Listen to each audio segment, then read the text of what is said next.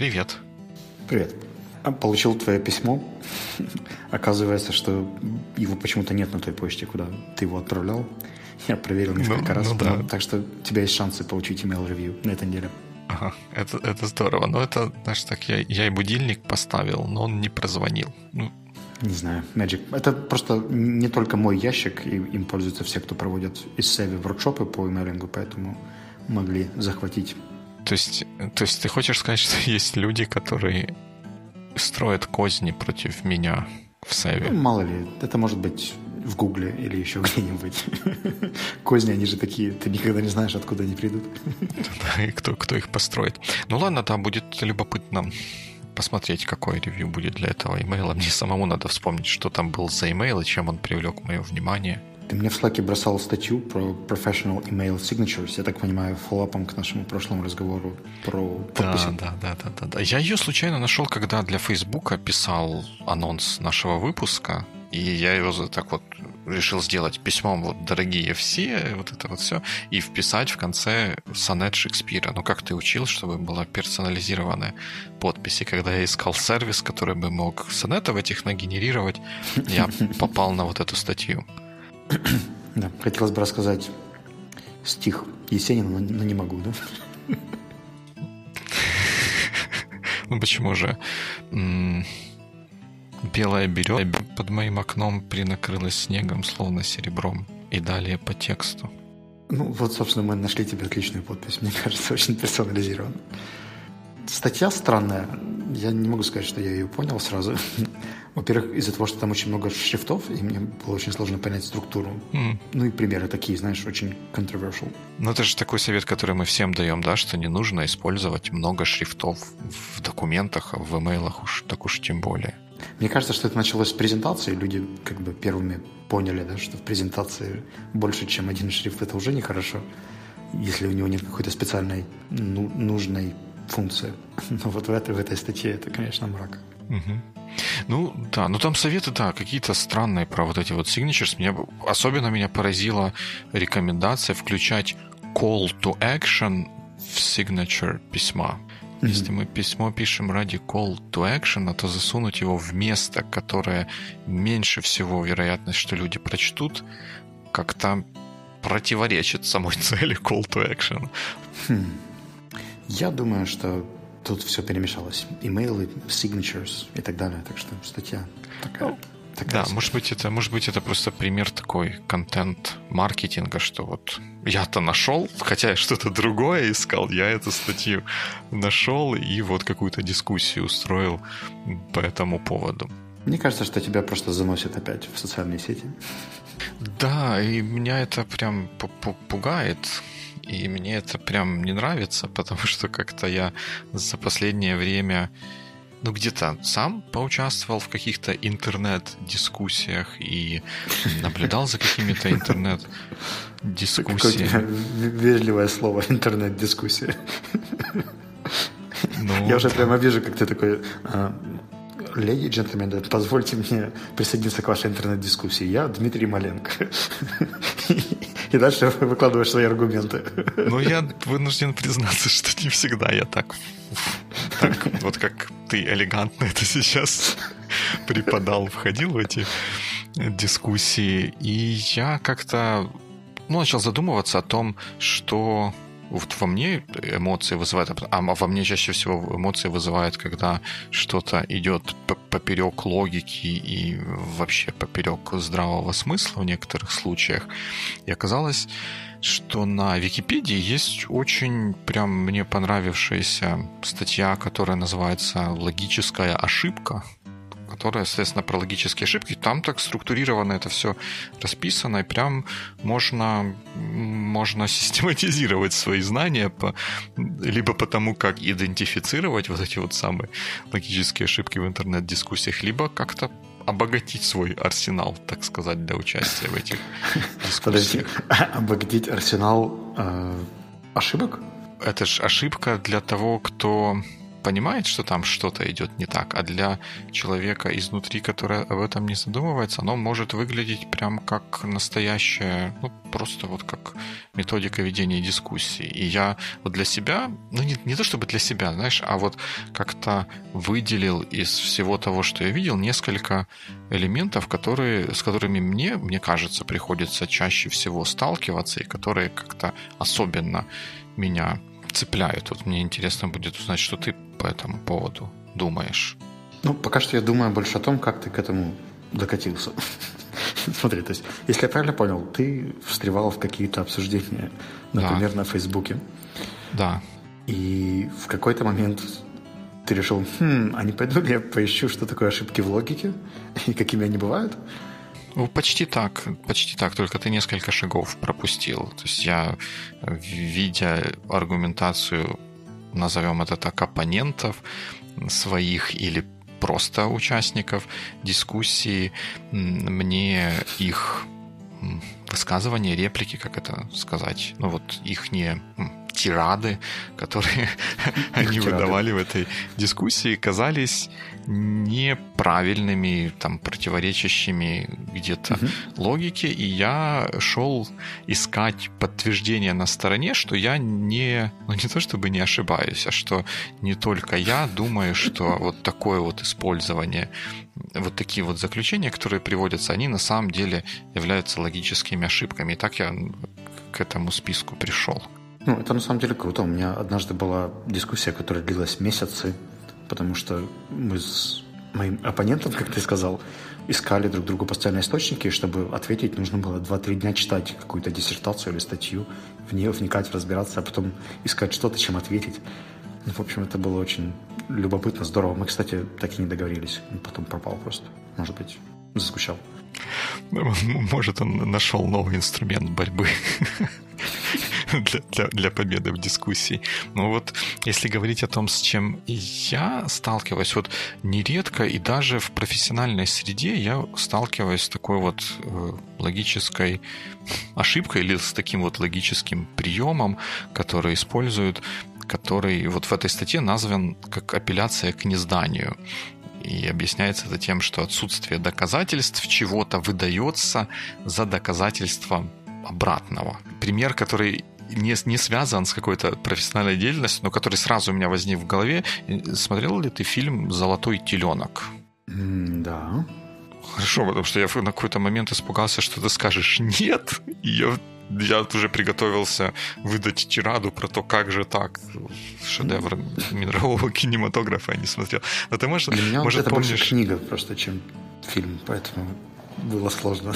Книга, книга, да, книга, безусловно, лучше, но и фильм, он тоже по-своему замечательный. Там есть такой эпизод, mm-hmm. ты, наверное, его помнишь, когда Паниковский убеждает Шуру Балаганова украсть гири, mm-hmm под предлогом, что они золотые. И там он использует как раз вот этот вот прием, апелляцию к, к незнанию.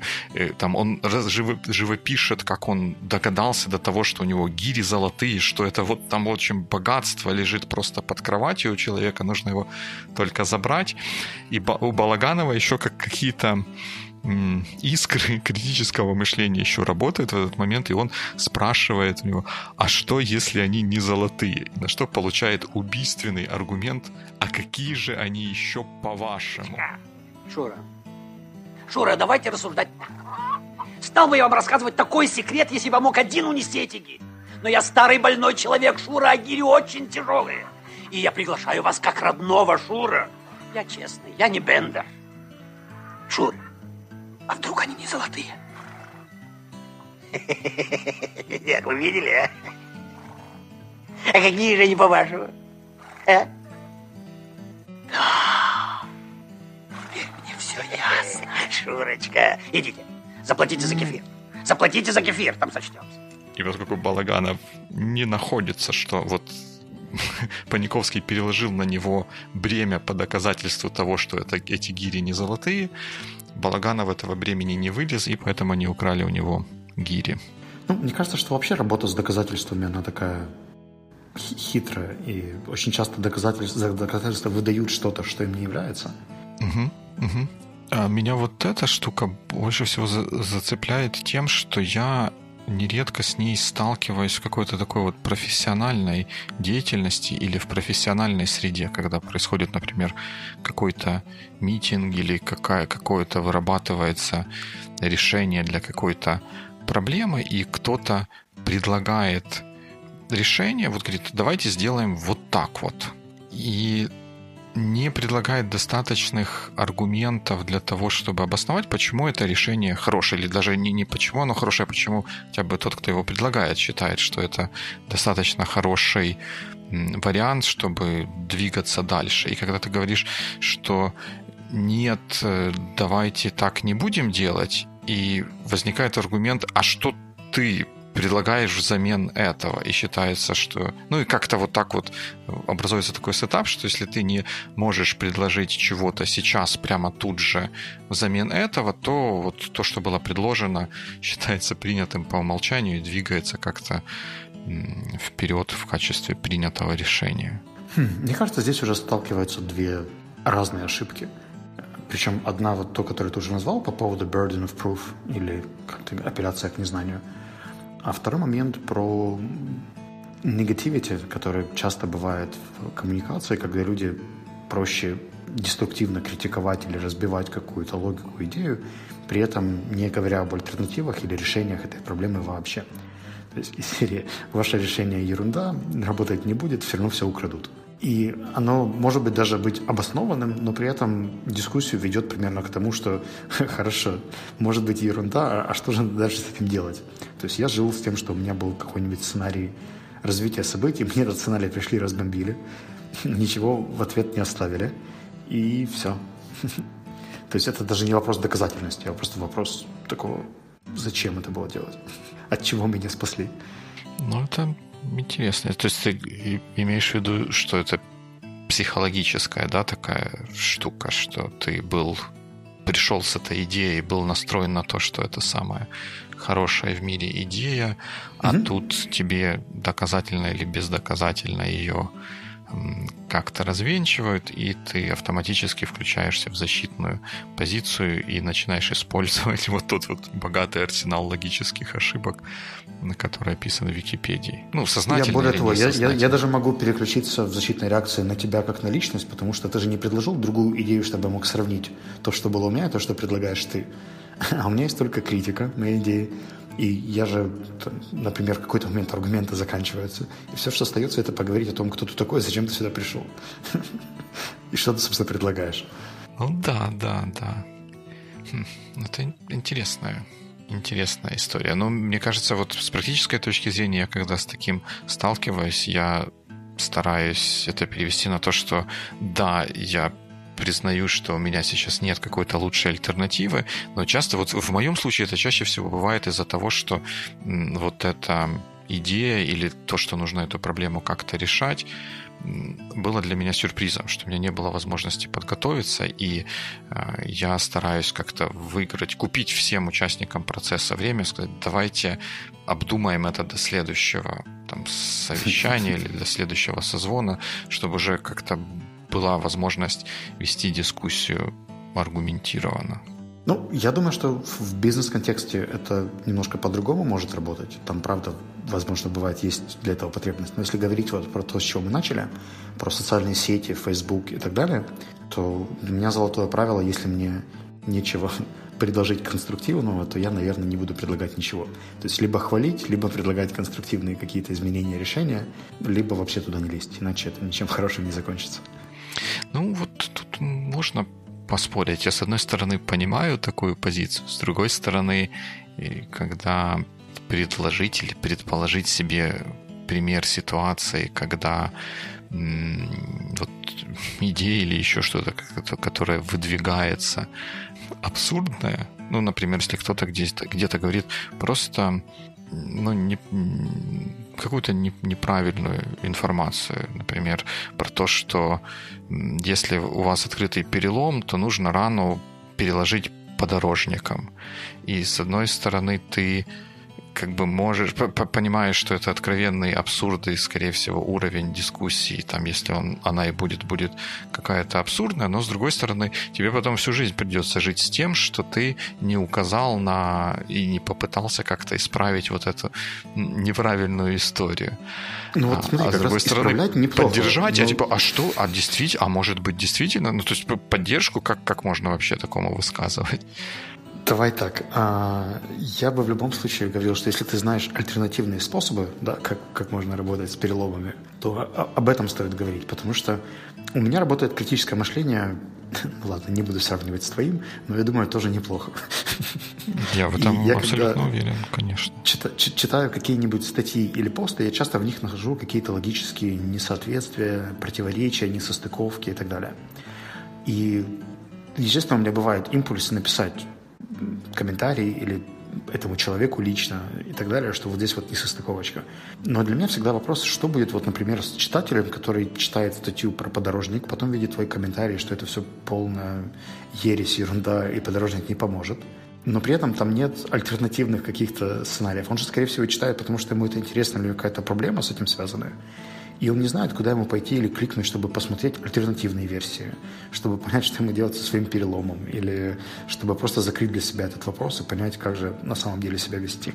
Там из, из серии мне говорят, там вот тебе статья на рецепт, да, я иду, смотрю, читаю рецепт, а в комментариях пишут, да нет, ничего не получится, там, соли не столько нужно добавлять. И у меня логичный вопрос, хорошо, а сколько? Я же все еще хочу приготовить там, то, что я искал, там, свои яйца или омлет или еще что-нибудь. Я, я с тобой, с одной стороны, согласен, а с другой стороны, не согласен, потому что вот развивая пример про подорожник, ты на меня, как на несогласного с вот этой оригинальной идеей про то, что нужно подорожникам лечить открытые переломы, перекладываешь burden of proof, доказать, что другие э, способы лечения переломов, они лучше, чем прикладывание подорожника. Но при этом мы же понимаем, что изначально оригинальный автор этой идеи, он не не предложил, он не, он не мог фактически предложить никаких доказательств в защиту своей теории, что подорожник хорошо помогает, но дальше ты говоришь, он этого, он просто сказал, обкладывайтесь подорожником. И я, когда хочу сказать, что это нельзя делать, это неправильно, мне нужно привести еще целый трактат доказательств того, что другие методы лечения э, переломов являются более хорошими. Ну, либо погуглить и отправить туда ссылку на какую-нибудь альтернативную статью. Не обязательно писать трактат. Плюс есть еще как бы другой сценарий. Я когда с чем-то не согласен, я могу это подать в форме вопроса. Например, в статье про подорожник я бы написал, а какие есть еще другие способы, как можно было бы работать с этим переломом. И есть вариант, я могу бы подписать, что я там сомневаюсь, есть ли альтернативные способы. И вот если бы мне уже сказали, что их нет, я бы тогда ввязывался в гугление и поиск информации. Но, как правило, люди все равно другие, может быть, не автор статьи, а кто-нибудь еще, явно бы что-нибудь подсказали. Ну, мне кажется, что на если человек уже написал про подорожник вот такое, то если бы ты ему написал вопросы, какие есть еще методы, и выразил хоть какую-то толику сомнения про то, что подорожникам такие переломы не очень лечатся, они бы тебе написали, что ты э, какой оголтелый консерватор, не веришь в силу природы и вообще находишься на зарплате у фармацевтических компаний, которые заставляют нас покупать гипсы и накладывать шины, и, может быть, не дай бог, делать операции, где кости скрепляются шурупами вместо того, чтобы просто нарвать под дорогой подорожника и вылечиться гораздо быстрее и лучше. Ты знаешь, вот сейчас ты когда это описывал, я понял, что ты уже имел эту дискуссию, причем, видимо, именно про подорожник. То количество эпитетов не придумаешь так быстро. Ну, не, про подорожник, но в каких-то таких ситуациях я оказывался, да, там как консерватором-абсолютистом или как-то называли. А, ну, главное, меня называли типичным программистом, когда я написал статью с размышлениями такими, как мне кажется, достаточно простыми на экономические темы, и я старался там обосновать все то, что я говорю почему я, почему я это говорю, откуда я взял такие идеи, но в комментариях мне не применули сказать, что там это вообще не заслуживает никакого внимания, потому что автор типичный программист, который ничего не понимает в экономике. Угу. Ну, здесь, как правило, два момента. Первый – это про персонализацию, да, о том, что очень часто мы перепрыгиваем на человека, когда нет другой темы или другой идеи, за которую можно зацепиться. Например, если бы я просто покритиковал твою статью про GDP, которую ты публиковал на Dow, и раскритиковал ее, не оставив каких-то альтернатив или чего-то, за что зацепиться. Например, прицепился бы к какой-нибудь цифре, сказал, что эта цифра вообще не так считается, не указал бы, как она считается, то, в принципе, все, что у тебя оставалось, это либо задать вопросы, а как же она считается. А я говорю, ну вот совсем не так, сразу видно, что ты же программист. И, в принципе, ну, да. у тебя дальше конструктивных сценариев не так уж и много отсюда. Поэтому здесь ошибка, наверное, не с твоей стороны. Но, в принципе, очень часто мы переходим на личностный уровень, когда люди не предлагают как бы суще как бы сущностных, да, то есть по сути каких-то угу. других альтернативных идей, других сценариев, других мыслей, доказательств своей позиции. Когда больше не о чем говорить, всегда проще перейти на personality. И мне кажется, что тут... А еще и повесить ярлык – это второй момент, о котором я хотел сказать, что стереотипное мышление использовать из серии «ты же типичный программист», «все программисты», «каждый программист» и так далее, то это вторая такая очень скользкая дорожка, которая явно приведет к какому-то конфликту, потому что каждый раз, используя слово «каждый», это сейчас был стереотип, да? Ну, Просто да. используя слово «каждый», «всякий», «все» и так далее, мы рискуем нарваться на массу несоответствий. Ну да, то, то, о чем ты говоришь научно вот в Википедии и вообще называется вина по ассоциации, да, когда там, человека или что-то, вернее, как бы стереотип, который привязан к определенной группе людей, распространяется на конкретного человека, которого как-то привязали к этой группе. Людей или даже к отдельному человеку, который, может быть, обладает какими-то плохими качествами. Это же вот ну, это вот... Я думаю, что это же, наверное, используется и в обратную сторону, да, то есть чтобы кого-то приписать к хорошей группе людей. Да, да. Ну, я, кстати, вот, вот э, вина по ассоциации это то, о чем вот мы сейчас обсуждали, и оно по-английски называется guilt by association. И есть противоположная штука, как ты правильно говоришь, honor by association. Я не нашел, кстати, как на русский это перевести. Но мне кажется, что независимо от того, знают ли организаторы конференции, как это по-русски звучит или не знают, они этим приемом очень часто пользуются, когда нам какой-нибудь спикер или выступающий преподносится как, я не знаю, выпускник Гарварда или сотрудник Google или еще какой-то вот такой вот принадлежащий какой-то Дим, уважаемый. Дима Маленко, спикер TEDx. Да, да, да, да, да, да, да да. И очень часто даже потом не объясняется, не рассказывается, а что именно он будет говорить и почему это будет интересно, потому что считается, что... Ну, не считается, но вот это я так говорю, да, вот.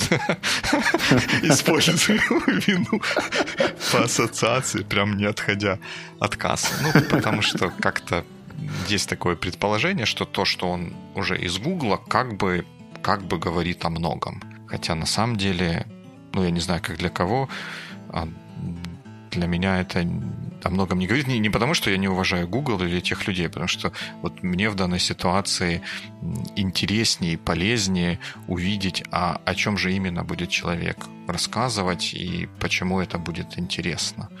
Именно конкретно его рассказ, а не то, что он работает в Гугле или ходит в синих или фиолетовых штанах. Ты знаешь, это на самом деле все равно еще связано с... Ладно, на самом деле нехорошая фраза. Это может быть связано с э, самым первым моментом, про который мы говорили, про доказательность. Потому что очень часто используется экспертная оценка, чтобы доказать что-то. Но не все понимают суть экспертной оценки, что нужно ссылаться на человека, который, правда, является экспертом в этой области, и его экспертность можно как-то показать, подчеркнуть, доказать. Условный какой-нибудь там доктор наук, да, или суперинженер, который сделал много решений в, этом, в этой области успешных, на него, конечно, можно ссылаться, чтобы в его же доменной экспертизе его слова или позицию использовать как доказательство. Но очень часто люди видят только форму, что, ага, вот его описывали как Боба, э, инженера из такой компании, автора таких-то статей. И думают, что, ага, наверное, это должно звучать как-то убедительно и показать его экспертность. И здесь подмена понятия. Получается, что мы показываем экспертность, чтобы сделать что-то более убедительным, например, цену на билет на конференцию.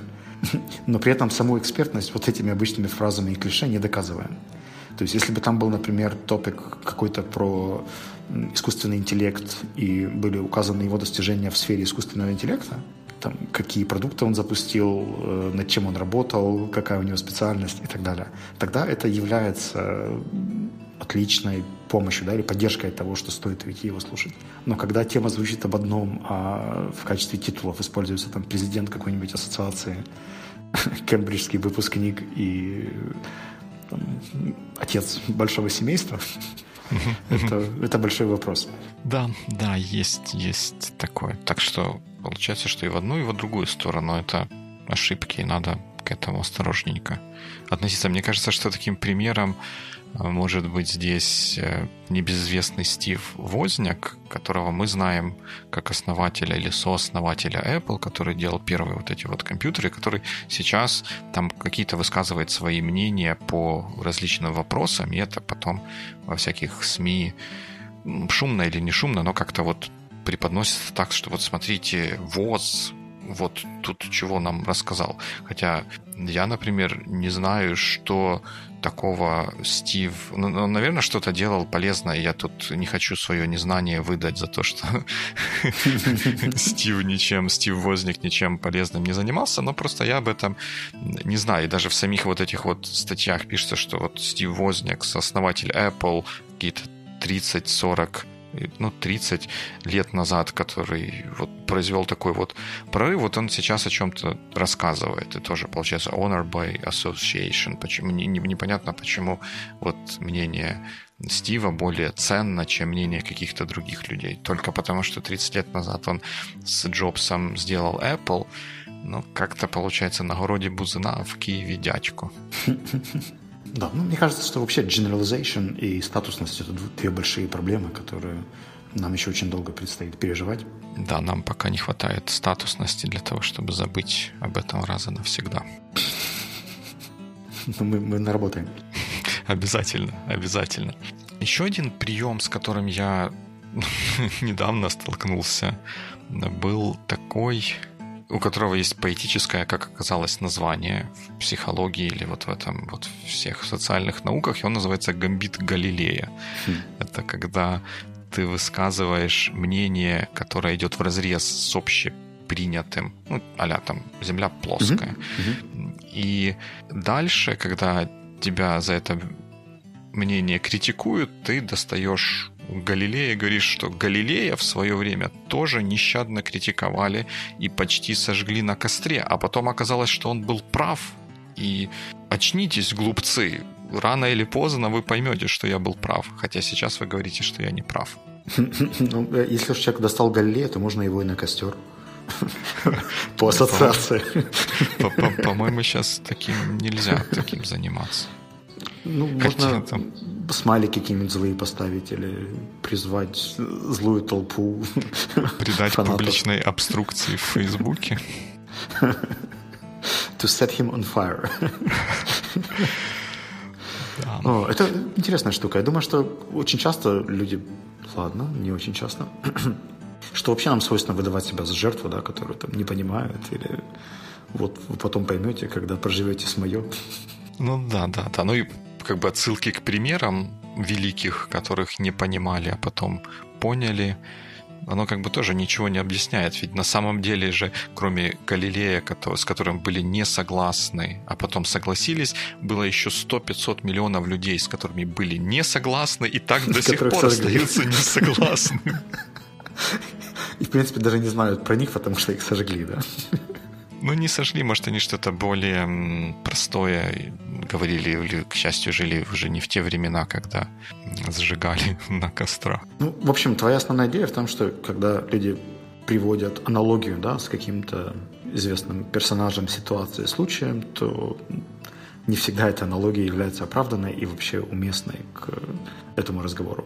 Ну, примерно, примерно так. Но особенно в данном конкретном случае, что если ты выражаешь что-то, с чем все не согласны, то это не значит, что ты Галилей, с которым потом обязательно неизбежно все согласятся. Хотя на каком-то уровне это может казаться так. А если вот, например, там можно сделать там гамбит э, Джобса, например, что Джобс там, был авторитарным руководителем, я тоже буду авторитарно все делать, потому что я как, да. как, ну, это, это, наверное, это можно назвать, я бы отнес это к вот тому, что мы перед этим говорили, honor by association, что я такой же, как, как Джобс, поэтому мне можно делать тоже, вернее, как, если я буду делать то же, что делал Джобс, я буду столь же великим, как Джобс.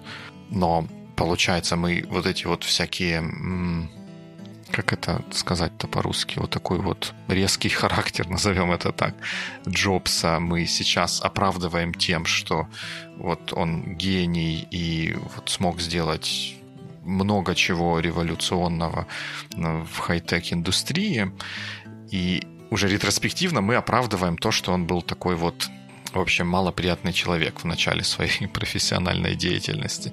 Но если я сейчас буду неприятным для людей человеком в профессиональной деятельности, как бы не получится это оправдывать тем, что, может быть, через сколько-то лет все признают мои заслуги перед человечеством и скажут, ну, окей, ладно, мы согласны чуть потерпеть, что он там, в общем, всем хамил, грубил и, и так далее, но зато он что-то полезное сделал.